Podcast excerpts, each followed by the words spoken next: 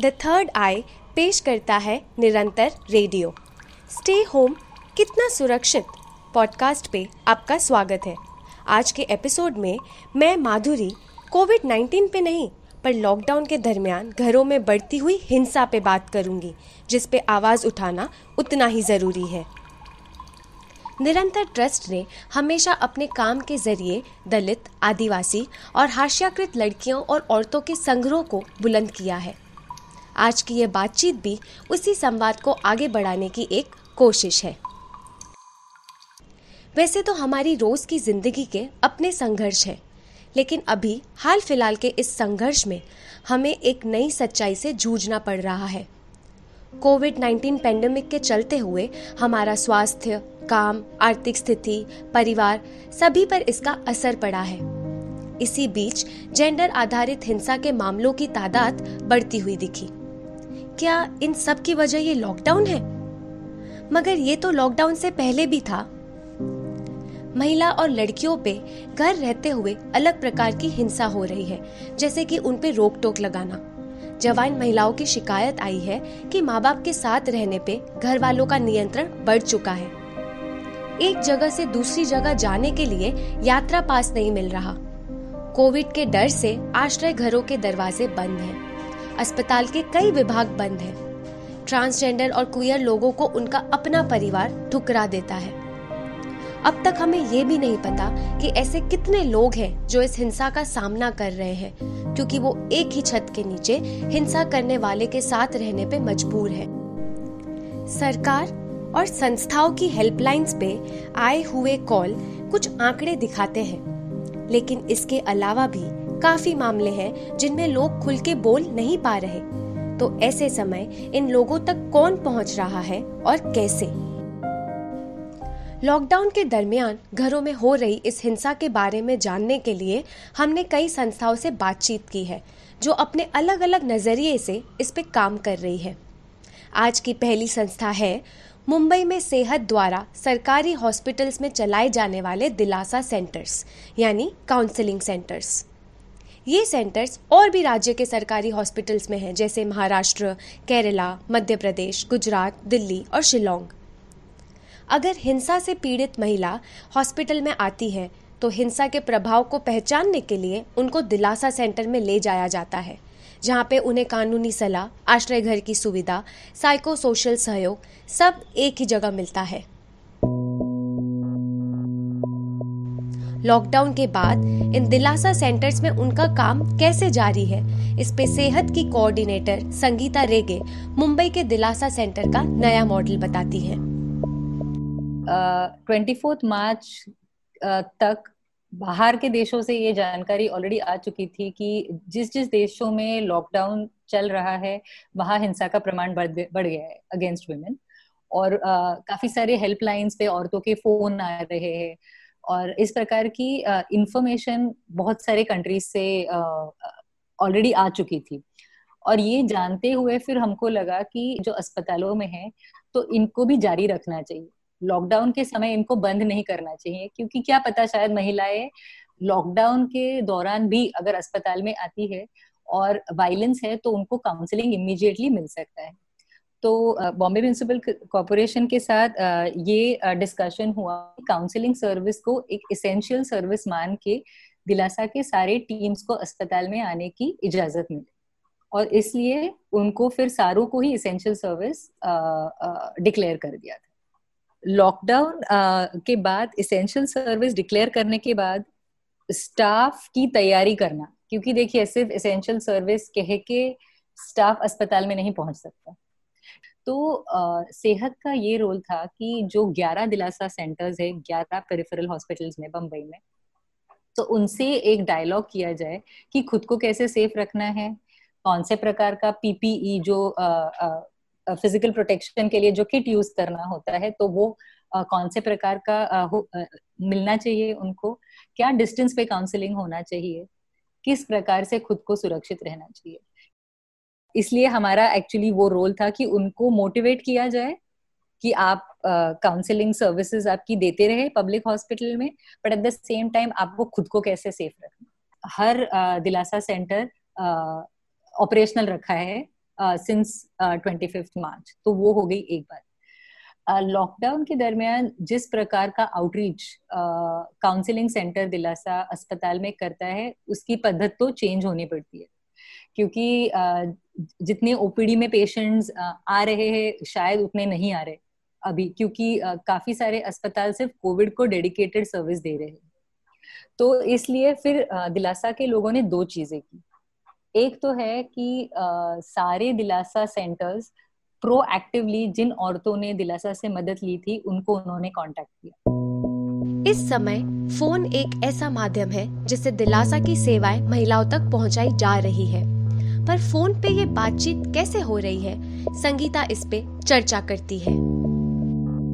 हर दिलासा में जो काउंसलर्स है वो जब औरत आती है और सर्विसेज़ देते हैं तो जाने से पहले वो एक सेफ़ नंबर औरतों से लेते हैं। सेफ़ नंबर का मतलब ऐसा है कि काउंसलिंग uh, सेंटर या काउंसलर उस औरत को उस फ़ोन नंबर पे कांटेक्ट कर सकते हैं। यानी uh, अगर काउंसलर उनको कांटेक्ट करेगी तो they won't be a escalation of violence तो उन्हीं नंबर्स को कांटेक्ट कर रहे हैं जहाँ पे इट इज़ क्लियरली रिटन कि ये सेफ़ नंबर्स है। सो so, दिलासा काउंसलर सिर्फ़ उन उन औरतों को कांटेक्ट कर रहे हैं who have said that it is safe to contact first second the point is कि लॉकडाउन में अगर नंबर भी सेफ़ है तो हमको ये पता है कि घर में सारे लोग मौजूद है। और इसलिए मैंने जो शुरुआत में कहा कि हम डायरेक्टली बात करते हैं कि आप दिलासा में सर्विस लेने आए थे वायलेंस के बारे में और यू नो अब क्या चल रहा है तो वो चेंज हो गया है।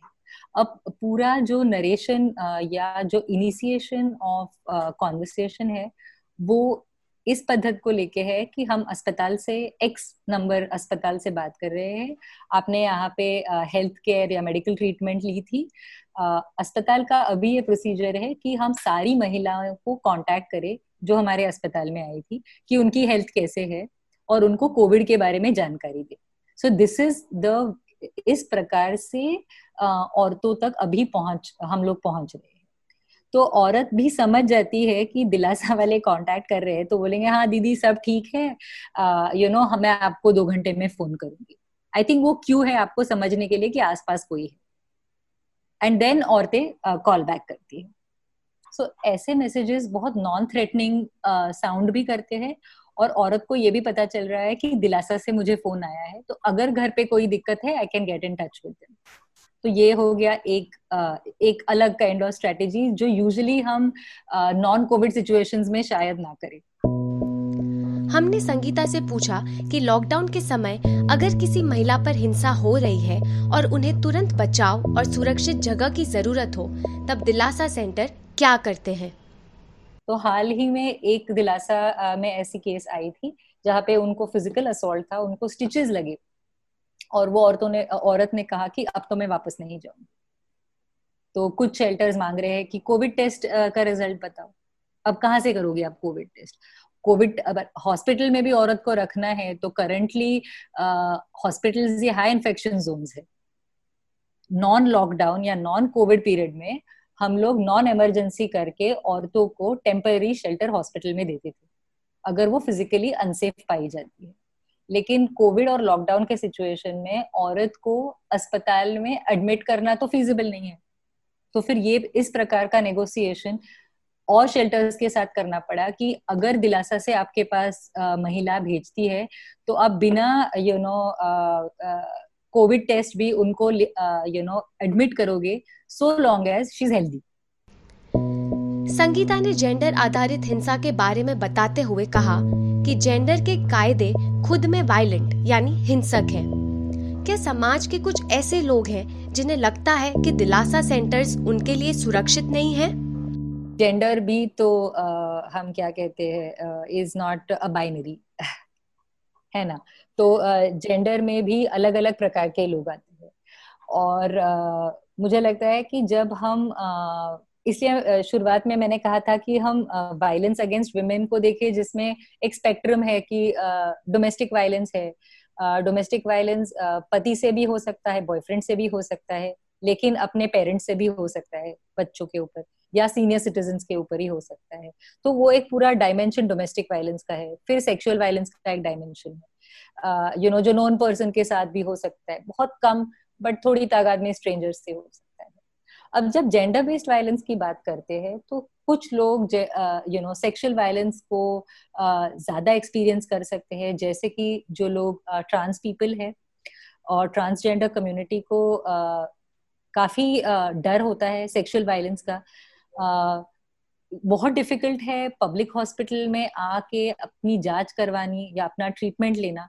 तो वो भी है कि इसके बारे में हम बहुत सुनते हैं कि ट्रांस लोगों के ऊपर सेक्सुअल वायलेंस बहुत ज़्यादा है लेकिन कितने अस्पतालों में पहुँच पाते हैं।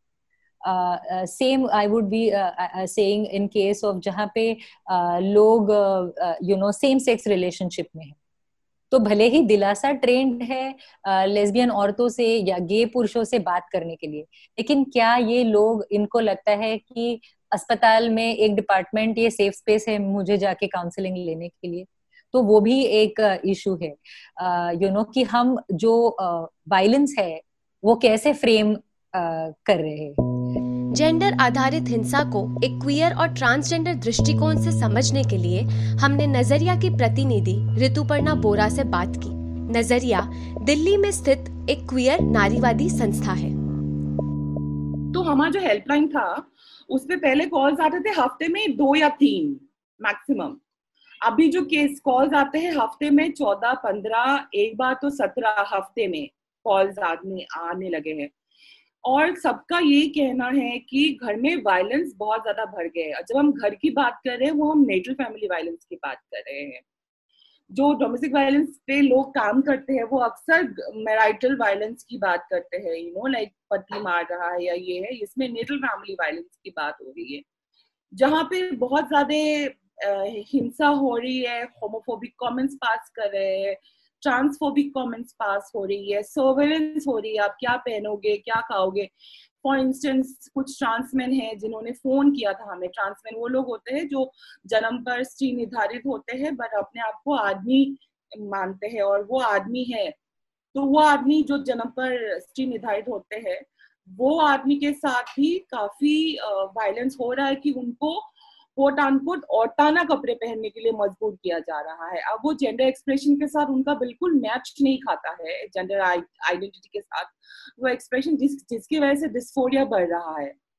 um, जैसे मेडिसिन की बात आप ले लीजिए है ना? तो एसेंशियल मेडिसिन में क्या आता है? कॉफ का कॉफ और कोल्ड की मेडिसिन बुखार की मेडिसिन अब जिन जिन लोगों को मान लो वो हार्मोन रिप्लेसमेंट थेरेपी कर रहे हैं, जो लोग ट्रांजिशन से गुजर रहे हैं, वो मेडिसिन अभी मिल, मिलना भी मुश्किल हो रहा है, जिसकी वजह से लैब्स हो रहा है ट्रांजिशन में, जो उनका मानसिक स्वास्थ्य और फ़िज़िकल स्वास्थ्य में काफ़ी गहरा एक प्रॉब्लम खड़ी खड़ी कर रही है। तो इस तरह का जो प्रॉब्लम्स लेके लोग फ़ोन कर रहे हैं हमें क्वेयर वुमन के साथ क्या हो रहा है कि जो पेरेंट्स है, वो शादी डॉट कॉम या मेट्रीमोनी डॉट जो भी डॉट कॉम्स है, उसमें वो लोग अभी ऑनलाइन पोर्टफोलियो खुलवा रहे हैं कि आप प्रोस्पेक्टिव ग्रूम से मिल तो लो ऑनलाइन पर हम लोग ये कह रहे हैं कि अभी ठीक है, शादी तो नहीं होगी आपकी, आप थोड़ा मतलब ये फ़ेज़ है, इसको जाने दीजिए कंसल्टेशन मत कीजिए तो ये सब चीज़ें हम उनको बता रहे हैं। तो इस तरह का केसेस बहुत ज़्यादा बढ़ रहा है हमारे यहाँ।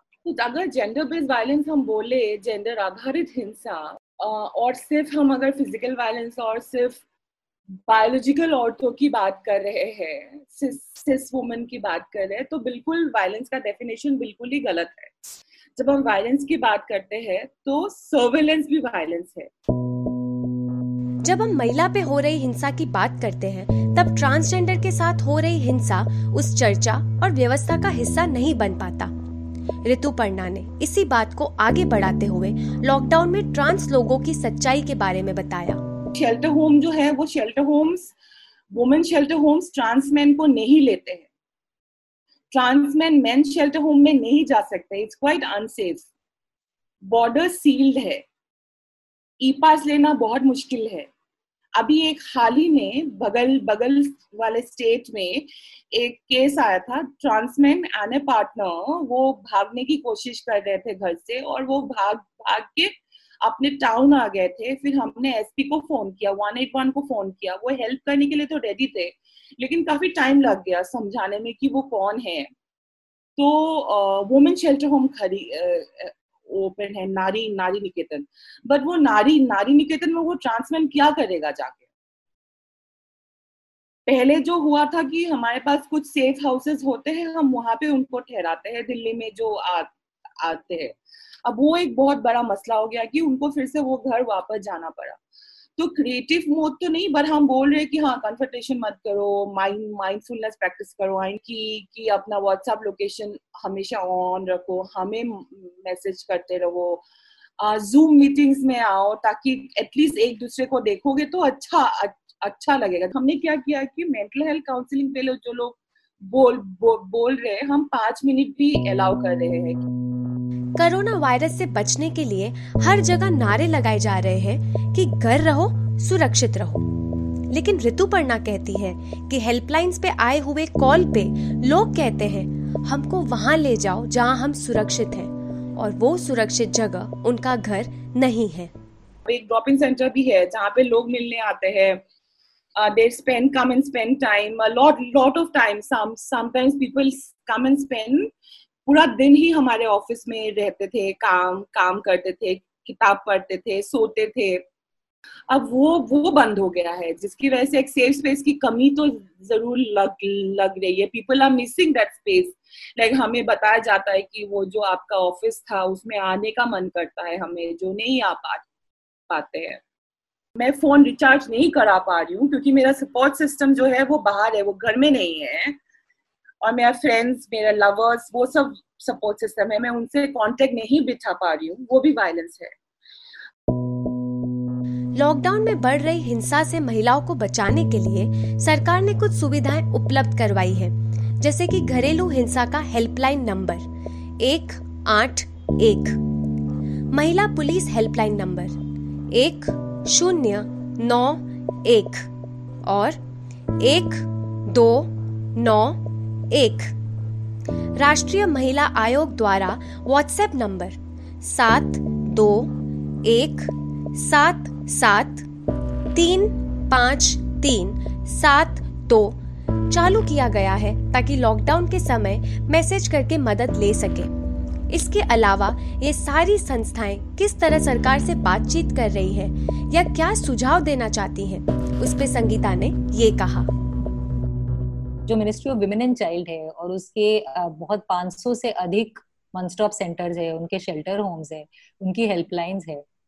उन्होंने ये ज़रूर कहा कि हमारे सारे सर्विसेज़ जारी रहेंगे, वो इसेंशियल सर्विसेज़ है। यहाँ तक बात ठीक है।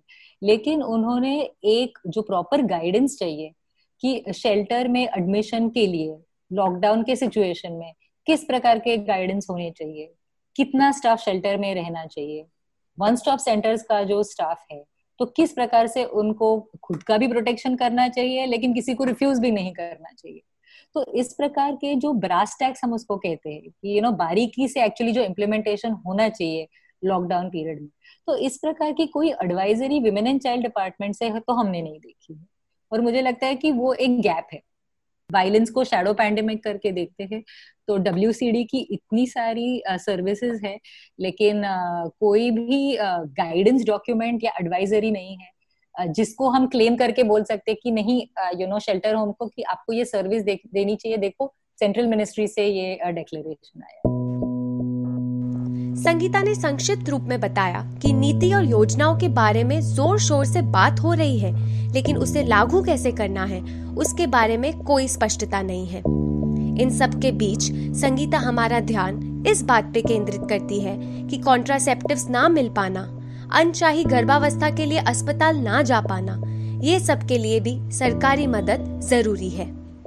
जो एविडेंस निकल रहा है, उसमें ये दिख रहा है कि फैमिली प्लानिंग और कॉन्ट्रासेप्टिव की अवेलेबिलिटी सीमित है। यानी there is a there is a gap in the demand and supply Guttmacher का स्टडी है और उन्होंने कहा है कि because of unprotected unprotected sex कितने मिलियन अनवांटेड प्रेगनेंसीज अब you know in the next few months होने वाले हैं। और क्या डेफिसिट है as far as a public health system is concern कि उनकी क्या कैपेसिटी है ये सर्विस देने की और कितने will fall out into you know seeking unsafe abortion और ये क्यों हो रहा है? क्योंकि लॉकडाउन में लोग कॉन्ट्रासेप्टिव शायद एक्सेस नहीं कर पा रहे हैं और दूसरा है कि कॉन्ट्रासेप्टिव्स की अवेलेबिलिटी इजीली नहीं है। कॉन्ट्रासेप्टिव्स का जो रॉ मटेरियल है वो चाइना एंड अदर कंट्रीज़ से आता है। और अब की यू नो कोविड सिचुएशन में और सब जो चल रहा है, उसमें कितना रॉ मटेरियल इंडिया में पहुँच रहा है for production one does not तो definitely India is bracing itself for a huge number of you know unwanted pregnancies सरकार द्वारा दिया राहत सामान ट्रांसजेंडर लोगों तक क्यों नहीं पहुँच पा रहा? इस पे ऋतु पढ़ना एक पहलू समझाती है। लेकिन गवर्नमेंट को शायद ये पता नहीं है कि जो ट्रांस कम्युनिटी है, उनका आईडी बनना बहुत मुश्किल है। है ना? तो आईडी डॉक्यूमेंटेशन तो उनको आधार कार्ड चाहिए और उन आधार कार्ड के साथ मैचिंग नाम चाहिए। और वो ट्रांस आइडेंटिटी चाहिए, तभी वो रिलीफ देंगे। तो हमारा ये कहना है कि ऐसा नहीं होता है। वो ट्रांस लोग डेड नेम के साथ अपना आईडी लेके घूमते हैं। डेड नेम मतलब जो नाम उनको जन्म पर दिया दिया गया था और वो पसंद वो एक्सेप्ट नहीं करते वो अपना नाम लेते हैं अलग। तो वो डेड नेम के साथ उनको आईडी बनाना पड़ता है, वो आईडी रहता है, वो आईडी चेंज करना अभी चांस एक्ट के बाद और मुश्किल हो गया है। पहले नालसा जजमेंट के बाद तो थोड़ा आसान था वो। वो सारी डॉक्यूमेंटेशन प्रोसेस करना। अब भी तो बहुत मुश्किल हो गया है। तो वो मैचिंग नहीं होने की वजह से बहुत सारे चांस लोग उससे हट उस रिलीफ वर्क से हट गए हैं। तो हमारा जैसा संस्थाओं का इंटरवेंशन तभी आता है कि हमें लेना देना नहीं है। आपके डेड नेम और आपके कोई भी आईडी चलेगा और हमें वो आईडी बस ऑडिटिंग के पर्पस के लिए चाहिए और कोई रीजंस के लिए नहीं चाहिए। तो डेड नेम भी है पार्टनर्स का भी नाम है वो भी चलेगा। बस आप एक एक्सप्लेनेशन दे दो कि आपके पास बैंक अकाउंट नहीं है। बहुत सारे चांस लोग जो है वो घर छोड़ के आ गए आईडी छोड़ के आ, आ गए उनके पास बैंक अकाउंट नहीं है। तो अब कौन सा बैंक अकाउंट में देंगे? तो सरकार को भी कोई क्रिएटिव मोड अपनाना पड़ेगा ना कि ये घिसे पिटे जो सिस हेट जो भी सिस हेट जो नॉर्म्स है वो हमारे क्वेयर कम्युनिटी में बिल्कुल बिल्कुल ही नहीं काम करता है क्वेयर और ट्रांस कम्युनिटी में। दूसरा चीज़ है कि भाषण वाषण में सुनते हैं कि आप थोड़ा शांत रहेगा, ये रहेगा।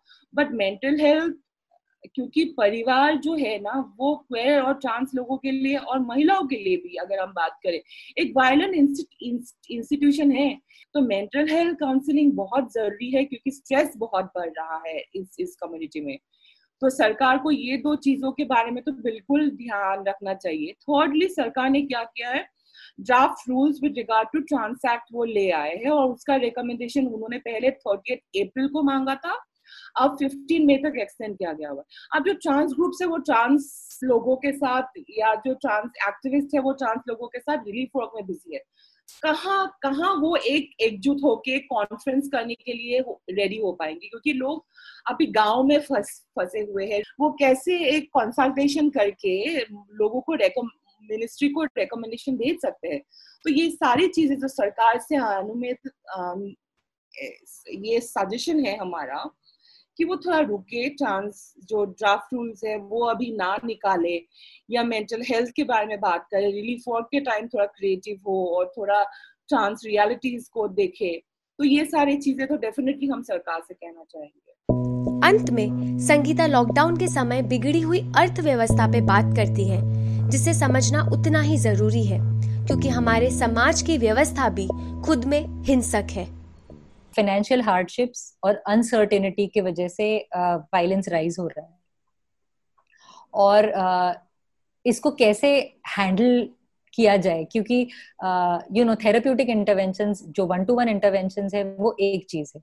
पर uh, जो massive implications economically disadvantage communities पे है उसको you uh, know you know, बहुत uh, गहराई से और अलग से देखना चाहिए। अब हाल ही में जो गवर्नमेंट ने डिक्लेयर किया है कि महिलाओं के अकाउंट्स में हज़ार रुपए आई थिंक हज़ार रुपए या डेढ़ हज़ार रुपए क्रेडिट किए जाएँगे। अब हम कौन सी महिलाओं के बारे में बात कर रहे हैं? जैसे जो महिलाएँ हमारे पास आती है अनफॉर्चुनेटली uh, काफ़ी महिलाओं के पास आधार कार्ड तक नहीं है। डॉक्यूमेंटेशन uh, तक नहीं है प्रूव करने के लिए कि मैं uh, इस इस कंट्री को बिलोंग करती हूँ। तो ये महिला हज़ार रुपए लेने के लिए कहाँ जाएगी? तो जो सिस्टेमिक बैरियर्स है, उसको हम कैसे हैंडल करेंगे? दिलासा के काउंसलर्स काफ़ी बार बोल रहे हैं कि औरतें जो फेस टू फेस काउंसलिंग में आ रही है, वो रिलीफ मांग रही है। अब रिलीफ मांग रही है और हम उनको अगर पीडीएस सिस्टम से कनेक्ट कर रहे हैं, लेकिन महिला के पास आधार कार्ड, राशन कार्ड नहीं है, क्या करें? यू नो ऐसे सिचुएशन में uh, कुछ एनजीओ है जो इस प्रकार का काम कर रहे हैं इस प्रकार का डॉक्यूमेंटेशन नहीं मांग रहे तो फिर वहाँ तक इन औरतों को हम पहुँचा रहे हैं। बट द इशू इज़ कि मुंबई सिटी में large number of migrant population है जो काम के लिए यहाँ पे रह रहे हैं और उनके पास डॉक्यूमेंटेशन नहीं है। और uh, उनको सबसिस्टेंस भी ऑलमोस्ट इम्पॉसिबल हो चुका है। एंड जो भी इंटरवेंशन वायलेंस अगेंस्ट वुमेन के बारे में हम कर रहे हैं उनको ये डेफिनेटली रिकॉग्नाइज करना पड़ेगा कि how does one integrate the issue of economic hardships financial hardships and uncertainty in any interventions that we are going to carry out to reduce or respond to violence against women so i i would say कि वो हमारा you know focus in the new normal uh, definitely uh, होना पड़ेगा जाते जाते ऋतुपर्णा हमें बताती है कि लॉकडाउन के समय क्वियर और ट्रांसजेंडर लोगों को फ़ोन पे वो क्या सलाह दे रही हैं। अपने पास कुछ कैश रखिएगा, कुछ कैश कुछ आईडीज रख मतलब रखिएगा। अपने नंबर जो फ्रेंड्स के नंबर्स है, वो आप सेव रखिएगा। फ़र्स्ट पॉइंट ऑफ़ कॉन्टेक्ट में, ताकि कुछ अगर बहुत सिवियर वायलेंस हो जाए तो आप भाग पाएँगे। जेंडर डिस्फोरिया पे ये है कि अब पता है कि आपको वो कपड़े पहनने नहीं दे, दिया जाएगा। बट आप क्या कर सकती है, क्या कर सकते हैं कि आप कभी बाथरूम में अगर लॉक्ड है आप बाथरूम में अगर है तो कुछ ऐसा कपड़ा पहन लीजिए जिससे आपको लगे कि आप वो आइडेंटिटी के है। मतलब कुछ कुछ ऐसा निशान मतलब एक नेकलेस हो, एक एक रिस्ट बैंड हो, एक कोई कपड़ा हो, एक कैप हो तो वो आपको एक एक साहस साहस देगा कि एक फ़ेज़ है और ये फ़ेज़ जल्दी खत्म होने वाला है। लॉकडाउन जो है और जल्दी ही आप उस उस वायलेंट सिचुएशन से आप निकल पाएँगे।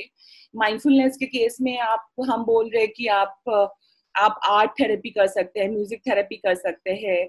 आप आप कोई ऑब्जेक्ट को पकड़िए feel it sense sense it smell it ताकि ग्राउंडिंग रहे। संगीता ने हमें बताया कि कैसे सरकार से दरख्वास्त करके दिलासा सेंटर की सेवाओं को ज़रूरी सेवाएँ माना गया। कैसे पुलिस की मदद से लॉकडाउन में भी उन महिलाओं और लड़कियों तक पहुँचा जा रहा है, जिन पे हिंसा हो रही है। और कैसे दिलासा सेंटर के कर्मचारी रोज अपना काम कर रहे हैं। ऋतुपर्णा ने क्वियर और ट्रांसजेंडर लोगों तक पहुँचने के लिए नज़रिया से लगातार काउंसलिंग चालू रखी है। फिर भले ही वो पाँच दस मिनट के लिए हो उन्होंने बताया कि हर शनिवार वो अपने लोगों के लिए जूम कॉल्स पे ओपन माइक इवेंट भी रखती हैं, जहाँ कोई कविता पढ़ता है तो कोई गीत गाता है। लॉकडाउन में इतनी चुनौतियों के साथ भी काम चालू है, और धीरे धीरे सभी संस्थाएँ एकजुट होकर हिंसा से लड़ रही हैं। अगली बार थर्ड आई के स्टे होम कितना सुरक्षित पॉडकास्ट पे, ऐसी और दो संस्था बेम्बला और वन फ्यूचर कलेक्टिव के बारे में सुनेंगे और कुछ और पन्ने पलटेंगे।